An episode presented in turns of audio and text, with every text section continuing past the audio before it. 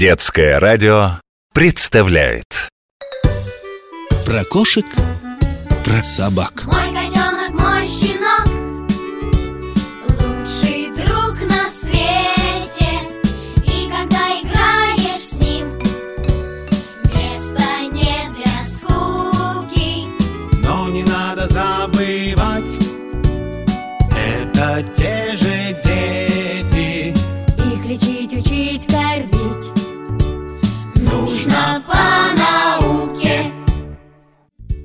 Привет, дружок! Я доктор Добряков. Много лет я лечу и изучаю самых разных животных, а теперь рассказываю тебе о них интересные и полезные истории. Сегодня я поведаю тебе о том, как самый большой мексиканский штат дал название самой маленькой собачке в мире. Ты, верно, уже и сам догадался, что штат называется Чихуахуа. А вот самой маленькой собачкой в мире не все так просто. Дело в том, что уже много лет идет соперничество между несколькими карликовыми породами. После изнурительной гонки вперед вышли йоркширские терьеры и чихуахуа. Вообще-то самый крошечный за всю историю кинологии был йоркширский терьер одного жителя Таиланда. Его звали Чии Ханча Наком. Одно время, пока не поправился, его песик весил 481 грамм. Ну, округлим до полкило, и получается, что самый большой пес, 160-килограммовый мастиф, весит как 320 йоркширских терьеров. Здорово! А ведь оба представители одного биологического вида – канис, фамилиарис, собака одомашненная. И теоретически у такого гиганта с такой крошкой могут быть дети-щенки. Но это был не предел. Другой Йорки, принадлежавший сэру Артуру Марплсу, побил рекорд – 113 граммов. И это во взрослом возрасте – двух лет. Зато в массе карликов среди чихуахуа встречается намного больше, чем у йоркширов.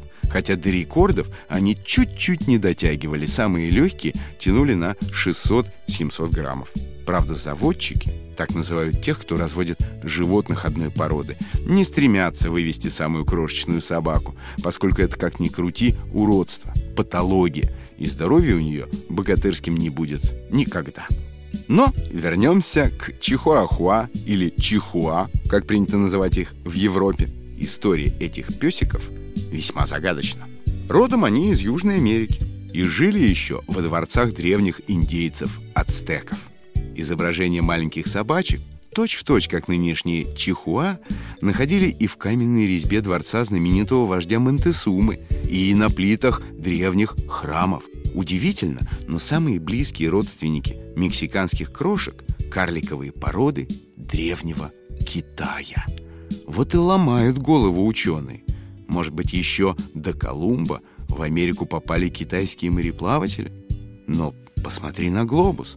Тихий океан гораздо шире Атлантического. От Китая до Америки никак не меньше 10 тысяч миль. Ну, хотя, всякое, конечно, возможно. Но есть и другая версия. 10-12 тысячелетий назад Берингового пролива еще не существовало, и по перешейку можно было пешком ходить из Азии в Америку. Видимо, предки индейцев пришли из Азии и принесли с собой тех же маленьких собачек, которые были у предков китайцев. Ведь дикая собака Динго тоже попала в Австралию с территории современного Китая. Разобраться в этой запутанной истории очень трудно. Одно хорошо известно, что еще до ацтеков эти маленькие собачки, у них уже тогда отмечались характерные признаки, например, необычайно длинные пальцы, были очень любимы другими индейскими народами – талтеками, команчами, шашонами и назывались тичичи. Потом, лет 700 назад, ацтеки победили талтеков и от них получили маленьких собак. Почему-то конкистадоры, завоевавшие Америку и победившие ацтеков, не положили глаз на маленьких собак, а везли все больше в Европу то, что можно было употребить в пищу. Но уже в 19-20 веках к этим собачкам вспыхнул необычайный интерес. Сегодня чихуахуа или чивава, как частенько называют их за рубежом, одна из самых популярных карликовых пород.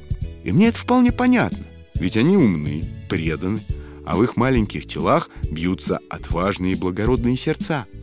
В Россию первые чихуахуа попали лет 50 назад. Да-да, об этом мало кто знает. Но кубинские товарищи подарили несколько собачек Никите Хрущеву, ну и другим руководителям страны. Но серьезным разведением этой древней породы занялись только совсем недавно, лет 15 назад. Есть у Чихуахуа огромное достоинство. Даже в тесной, малогабаритной квартире она будет чувствовать себя вполне комфортно, лишь бы рядом был любимый хозяин. Вот и все на сегодня. Пора прощаться, дружок. До новых встреч и до новых историй. Про кошек, про собак.